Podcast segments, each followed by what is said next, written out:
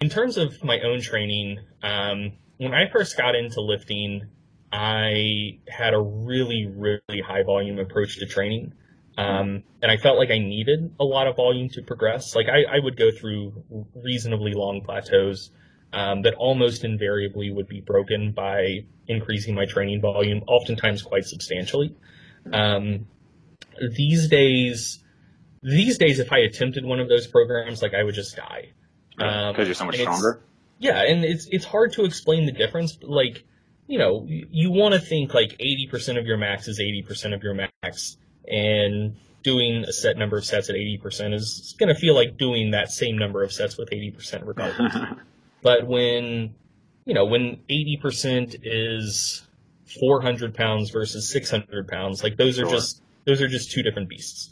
Right. Um, and so, yeah, like I, I used to always benefit from increasing volume, uh, up, up to at one point, like pretty ridiculous levels. And for the last four or five years, like when when I've been making good strength gains, it's generally when I've used a lower uh, volume and lower frequency approach to training. Um, so yeah, like that's that's flip for me, and yeah. I don't think that's I don't think that's typical, but I don't think it's unbelievably atypical.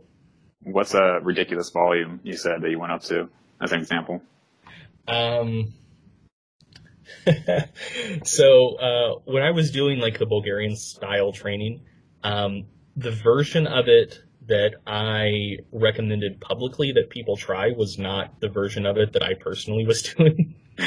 um, so I was training three times a day. Uh, in the morning, work up to a daily max. In, well, I also say daily max because I recommended people uh, work up until they start grinding, but not until they missed reps. I would just work up until I missed for both bench and squat. Uh, in the three morning, times a day. No, well, not three times a day. So morning and early afternoon sessions, I'd work up until I missed uh, both squat and bench, and then probably do like six or eight back off sets. Um, so like twelve to sixteen back off sets per day. Uh, and then in the evening, so I was working at a gym at the time, and when all of us coaches got off the clock, we would do like bodybuilding workouts together. So, mm-hmm. you know, I'd put in another like hour and a half getting my pump on. Um, and doing that like seven days a week. Well, actually, mostly six days a week.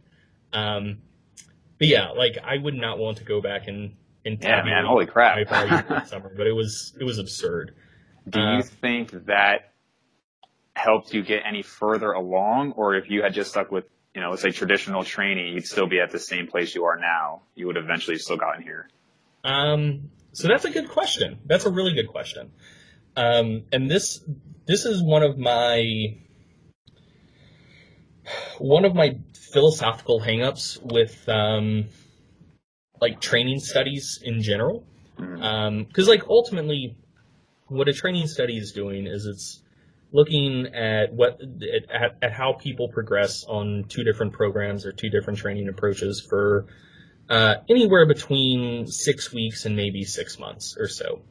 Um, and that doesn't that doesn't inherently tell you that one approach to training is better for long-term progress than the other. It tells you that it was better for like rate of strength gains over the period of time that that study took place. So you know, it could be that there's like a level of strength that is your quote unquote genetic limit. And maybe if you use like optimized programs or something, like you reach that in five years or something versus like less optimized programs. Maybe you maybe you reach it in eight years, but like you're mm-hmm. going to the same place regardless.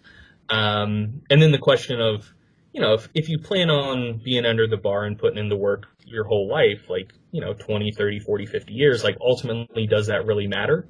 Right. Um, and if it doesn't, then, you know, maybe you should think more about how can I train to still progress while minimizing risk versus how should I train just to maximize rate of progress. Um, and honestly, I don't have good answers to that. Like it could be that training that gives you faster gains also allows you to like reach a higher level than you otherwise would have been capable of. Um, but it could be that that ultimately it's a tortoise in the hare. So yeah. Uh, That- yeah, I, I really don't know. I personally feel like it was good for my long term development. Mhm. Um, cause I, before I tried it, I'd, um, I'd been kind of around the same level for five or six years. Um, and then when I gave it a shot, like I put a hundred pounds on my squat. Um, okay.